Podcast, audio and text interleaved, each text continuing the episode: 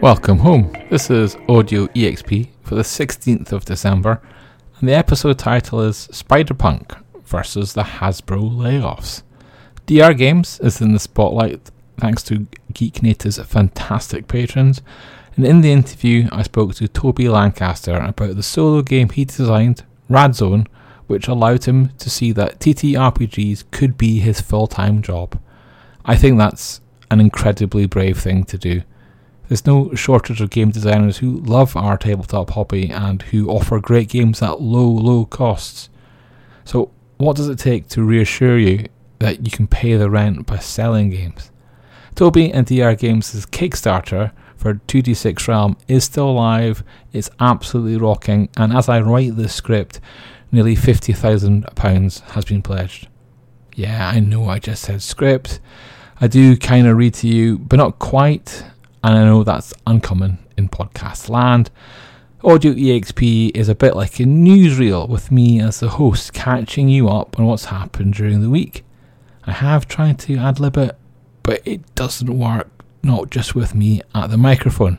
However, if you fancy the more traditional approach of two witty people talking to one another, or if you're interested in which trailers have hit our screens this week, then I recommend Perception Check Trailer Edition. This is a new podcast from Geek Native, in which Bronwyn and Fen talk about trailers we've seen on the site. We've seen them there because myself, Bronwyn, or Fen put them there. Good man Fen stepped up to the microphone when Bronwyn shared the plans, and here we are.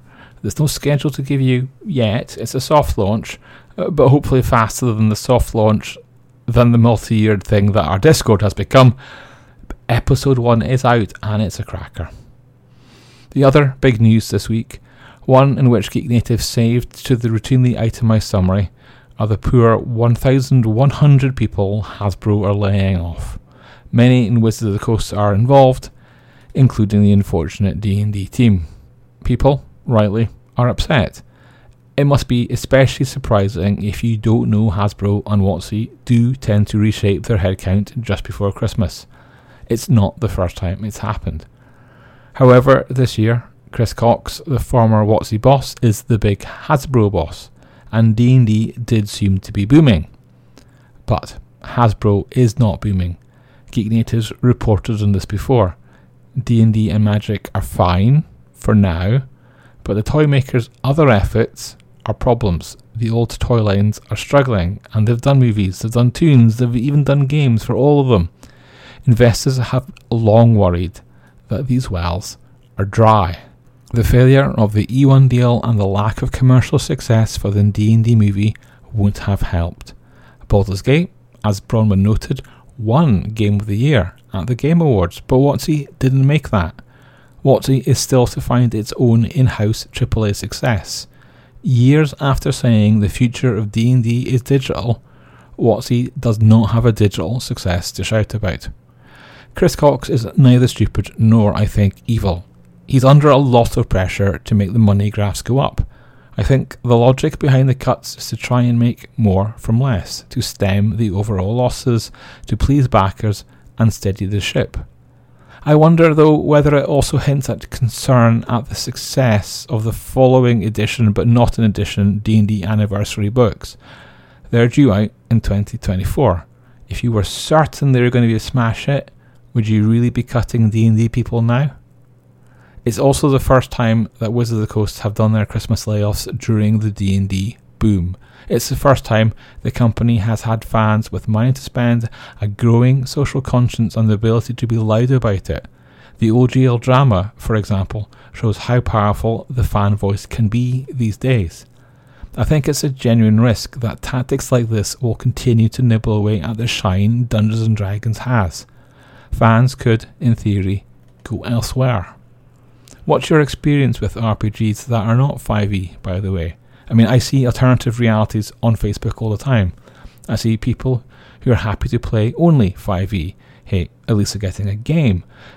I see people who are frustrated that the only gamers they know are stuck in the 5e bubble, whereas they want something else. And I also see gamers who won't go near D&D and have no problem in achieving those goals. One of the possible alternatives in 2024 will be the MCDM RPG. which has crowdfunded more than $3 million. That's the Matt Colville game, and one which spawned from the OGL crisis that Wizards of the Coast triggered. I mean, it's hardly hidden, but I haven't seen much chat about it. There will be an MCDM VTT. The company has said that they think the MCDM RPG will be best played on its own very special VTT, and if they crowdfund it as well enough, then they'll get one made. Well, it has. So imagine that. In 2024, there might be a new D&D rival, and perhaps in 2025, yet another virtual tabletop.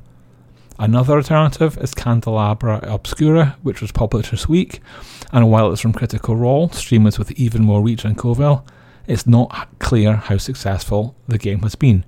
The PDF is still silver bestseller at DriveThruRPG, and no one has bothered to review it there yet.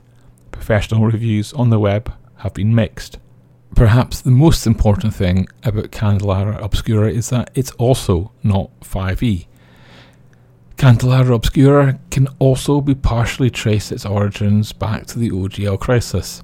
That said, not everything was pushed into life due to that WotC attempt to commercially control the ecosystem. MCDM cancelled their Arcadia magazine, although notably, James Introcaso put for now in brackets when introducing the final issue 30. If Arcadia does come back, you can count on it being system neutral, or at least giving plenty of love to the MCDM RPG. There is, by the way, an Arcadia bundle on DriveThruRPG this week, and for $29.99 you get all 30 issues. The retail value is chalked up at $138 normally, so it's about a 78% saving. But let's move things along and go bold and to outer space. Why? Because the UK Games Expo did a good thing with the National Space Centre in Leicester and celebrated the best of tabletop gaming. Imagine being surrounded by actual space tech and playing board games, painting minis, and digging into RPGs. It'll be great, and I hope it brings more fresh faces into the hobby. I did also mention Spiderpunk, didn't I? This is a story that Bronwyn spotted, and it's simple. Spiderpunk almost didn't appear in Spider Man Across the Spider Verse. I get it, I mean, I totally see why. On paper, the character looks unnecessary. That said, I think Hobie Brown was my favourite character. He added vibe and spark, he made it different. Sony took a risk with the emotional heart of the thing and kept the talent in. They kept it exciting and they didn't cut the project back to the bone.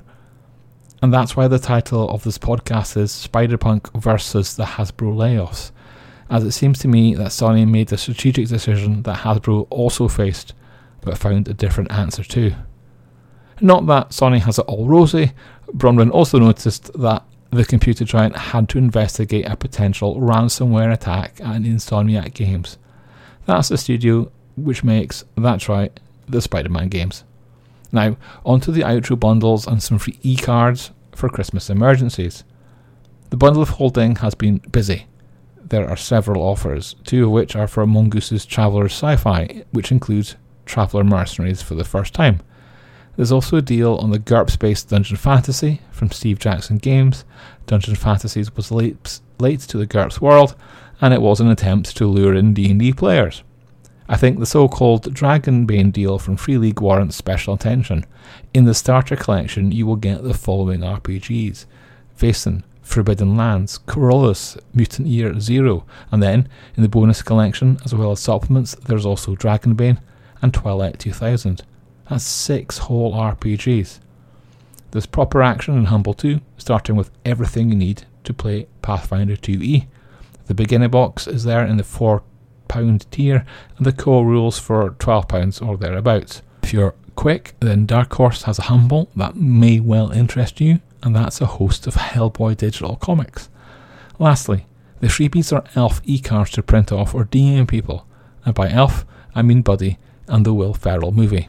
On that note, feel festive and I'll see you next week.